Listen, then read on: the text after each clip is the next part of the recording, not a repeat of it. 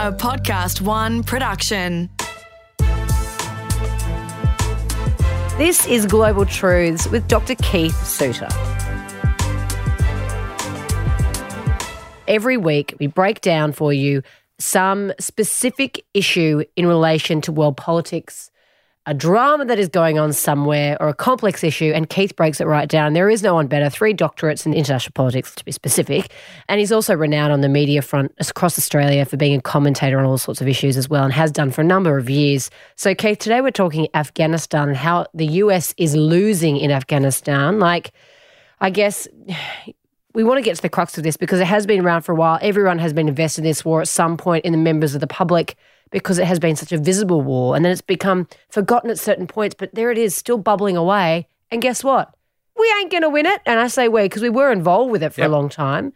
What's the state of affairs now? Well, this has been provoked by a series of articles that are appearing at the moment in um, a Washington Post, a mountain of previously secret documents that have been showing that the Pentagon has been intentionally lying for years about the progress that it was making with its war in Afghanistan. So the war in Afghanistan began after 9 11 in 2001.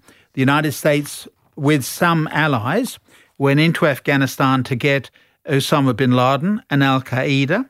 They fled out of Afghanistan, and bin Laden spent his retirement in Pakistan, just down the road from a military academy.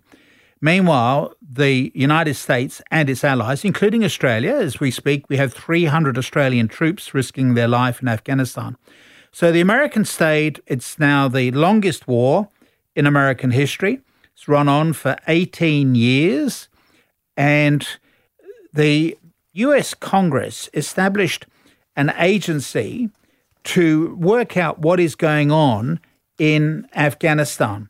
So it's called SIGAR, which is a special investigation uh, unit for Afghanistan reconstruction. In other words, Congress wanted to say, look, we've spent so much money and we've had 2,300 American soldiers killed there. The actual number of Americans is 5,000. But the Pentagon now disguises deaths because they are civilian contractors and therefore don't get included in the military statistics.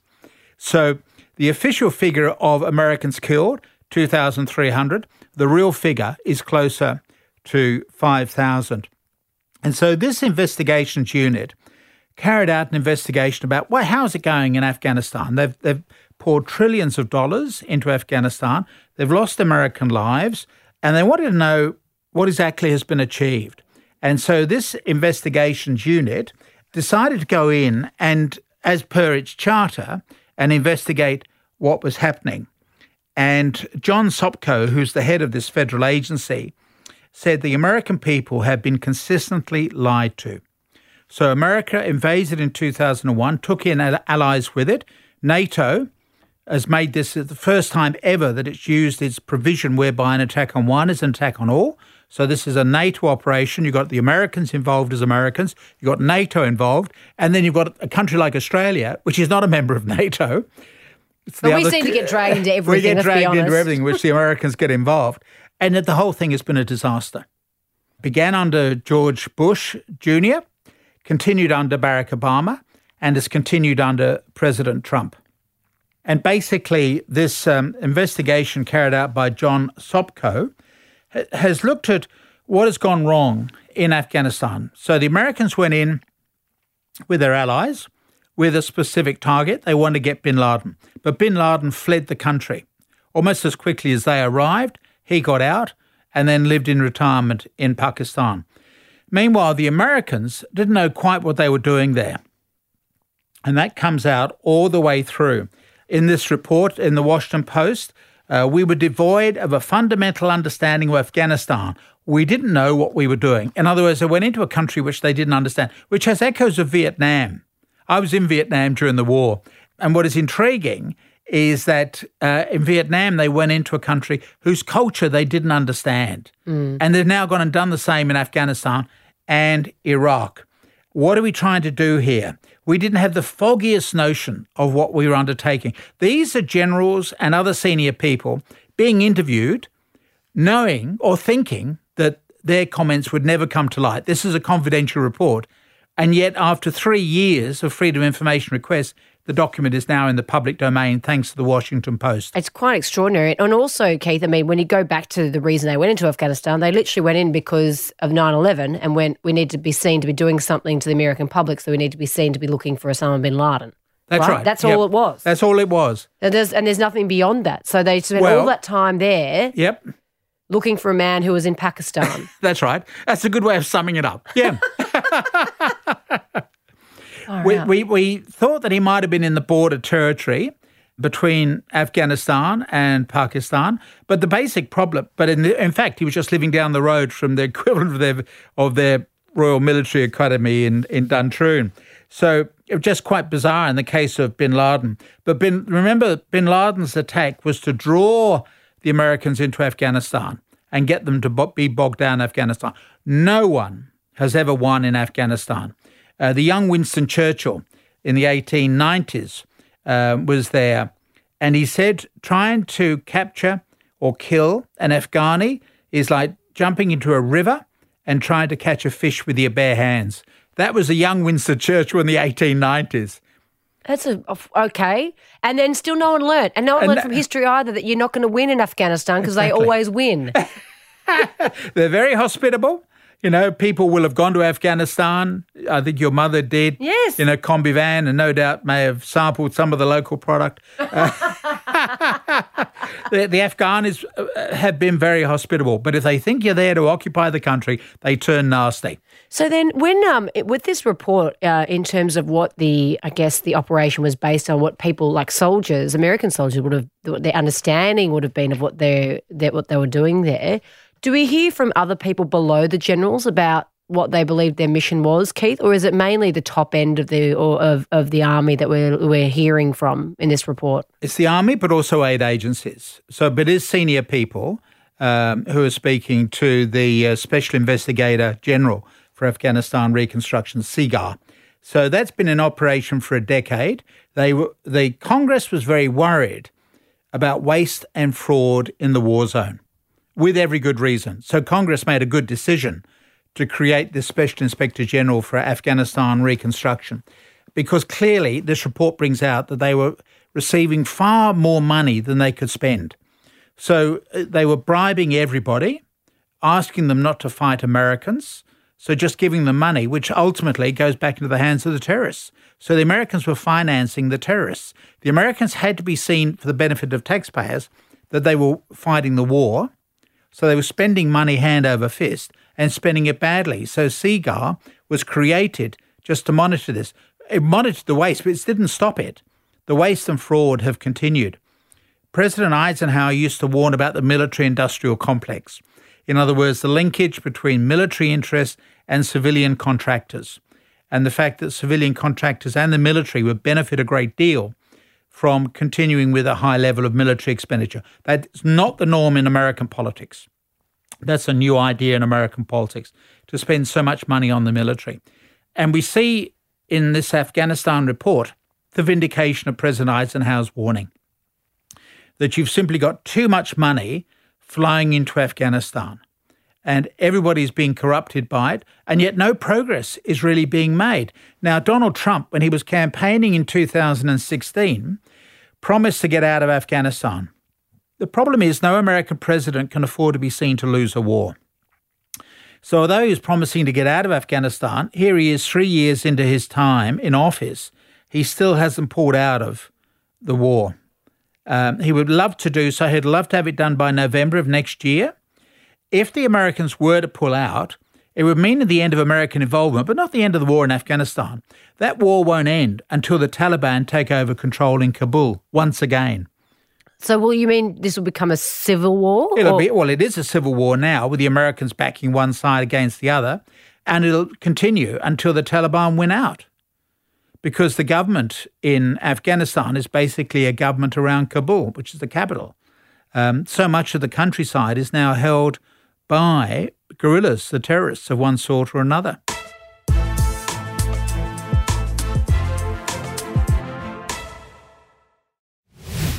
This is Global Truths with Dr. Keith Suter. We're talking about how the US has failed abysmally in Afghanistan. I'm pretty sure nothing has been accomplished at all out of that war, right? Well, I mean, you- if you're a shareholder in Halliburton, you'd say it's been a great war. Thank you very much.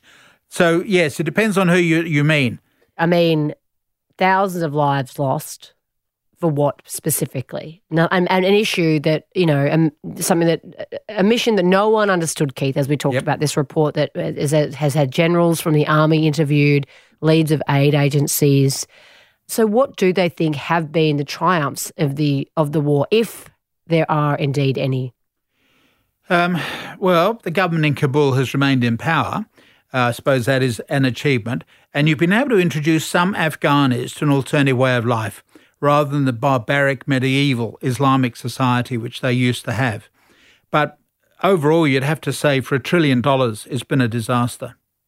I mean, you probably could say that more girls have been educated. You could look at those micro sort of issues. Sure, but then if they if the Taliban come back into control, they're going to get punished for being educated. You, you've the tragedy is that you've raised their expectations, and they will be dashed by the Taliban returning to power.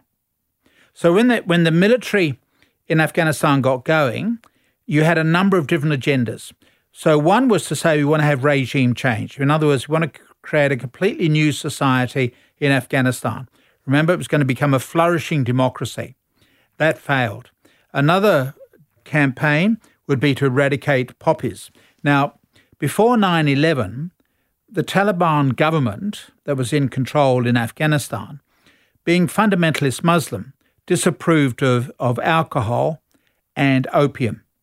So they received funding from the United States Drug Enforcement Agency to restrict the growing of poppies. Then, when you get the Americans invading in 9 11 and the Taliban moved out of power, pushed out of power, they then changed their attitude towards the growing of poppies because that growing poppies is a way of making money. Uh, and so, although people like myself might talk about, oh, it'd be great value in growing potatoes in that soil, you actually get more money from opium growing poppies than you're going to get from growing potatoes. So, uh, we we have Afghanistan back as being a major supplier of poppies, illegal poppies. Australia, by the way, is one of the largest legal suppliers of opium to the world market. So if you go down to Tasmania, you're able to drive through fields growing the poppies quite legally. But don't forget, as you drive along, you're being monitored. You may not know it, but people are keeping an eye on you. So if you feel tempted to sort of start doing a bit of harvesting yourself, you might get into trouble. I don't want to I don't want you to get locked up. So Australia, uh, we, we need opium in this world. It's a painkiller. We need it. So Australia has a license to grow the stuff on, on the island of Tasmania. In Afghanistan, it's being grown for narcotic purposes, not for medicinal purposes, but for uh, people getting market. high, the black market. And the NATO forces, the US forces, have tried to eradicate poppies. But of course, for ordinary Afghanis, that's their way of earning a living. And so they're saying, you're, you're going to make me unemployed. I'm going to remain in poverty because I can't grow poppies. And then the Taliban, who will most likely, as you say, take over. What's their attitude towards poppies and the drug trade? Well, when they were in power, as strict Muslims, they were opposed to opium, right? So they closed it down, and the US government paid them to keep it closed down. 9 11 comes along, the United States invades Afghanistan, Taliban are driven out of control, and they then re- rearrange their attitude on, on poppies because they can see that growing poppy will be a way of financing their campaign. Now, once they take over control again in Kabul, will they go back to the old days um, of saying no more growing of poppies? In which case, will the Americans say, okay, we'll pay you for not growing the But then you also think the um, Taliban, if they do gain power again, will have a bit of PR, you know, they have a bit of campaign to do. So you'd think they'd want to do anything they can to keep those rural communities on side as well. Absolutely. Although don't forget that these are brutal people, uh, far more so than the Western occupying forces. So uh, if they, you remember, they went around capturing TV sets, smashing them and hanging them from trees because they don't approve of music. They don't approve of men shaving their beards. Oh, God. They don't approve of television. So it's going to be pretty tough, I think. And then, you know, if you're someone who's, who's lost a next of kin, like the Americans, you'd be wondering, you know, did they die in vain? The answer is yes. Mm. And you were lied to because successive presidents kept saying we are actually winning there. But in fact, it just shows you shouldn't take the word of generals. General Petraeus is perhaps the most notorious example. He's seen as this guru of counterinsurgency and very highly respected by fellow American generals. But in fact, he's been playing a giant con trick because the war has not gone well for the Americans. Counterinsurgency has not worked. But then no one has beaten Afghanistan. You have to go back to Alexander the Great. no one has won. The British tried three times there. I can't blame the Americans for behaving badly in Afghanistan. It was their first time. The British, they've tried two previous occasions to take the country over. So this is their th- third tour of duty and still don't understand the nature of the war in which they're engaged. So where to from here then, Keith? I Well- I mean, how are they going to? How will they end this war and get out of it scot free in terms of messaging? Donald Trump is conducting secret negotiations with representatives of the Taliban in the Middle East. And he would like to pull out before November of next year, before the election. Mm. So he's able to say, I brought peace to Afghanistan. Mm. He wouldn't have brought peace to Afghanistan, but he would have got the Americans out. Mm. So that's obviously what he's going to be working towards. But to his credit, he was critical of the American involvement in Afghanistan in 2016. Mm. The problem is, once he got into power, the deep state prevented him from withdrawing from Afghanistan. Because so you've got much- too much money being Yeah. made. You know, the Halliburtons of this world, the Pentagon, generals who get promoted as a result of their work in Afghanistan. You've got an awful inertia sort of driving the war in Afghanistan, even though it got so little show for it. Nonetheless, you've got so much that people benefit. Certain people benefit from it. Yeah. Well, as always, let's watch this space. And particularly read the documents that are available on the Washington Post website. There's the scoop of the year, I think, in terms of American journalism. This has been Global Truths with Dr. Keith Suter. It's recorded in the studios of Podcast One. Producer is me, Kate Mack. Production assistance by Matt Dwyer. Audio production by Darcy Thompson. And for more episodes, head to podcastoneaustralia.com.au or download the Podcast One Australia app.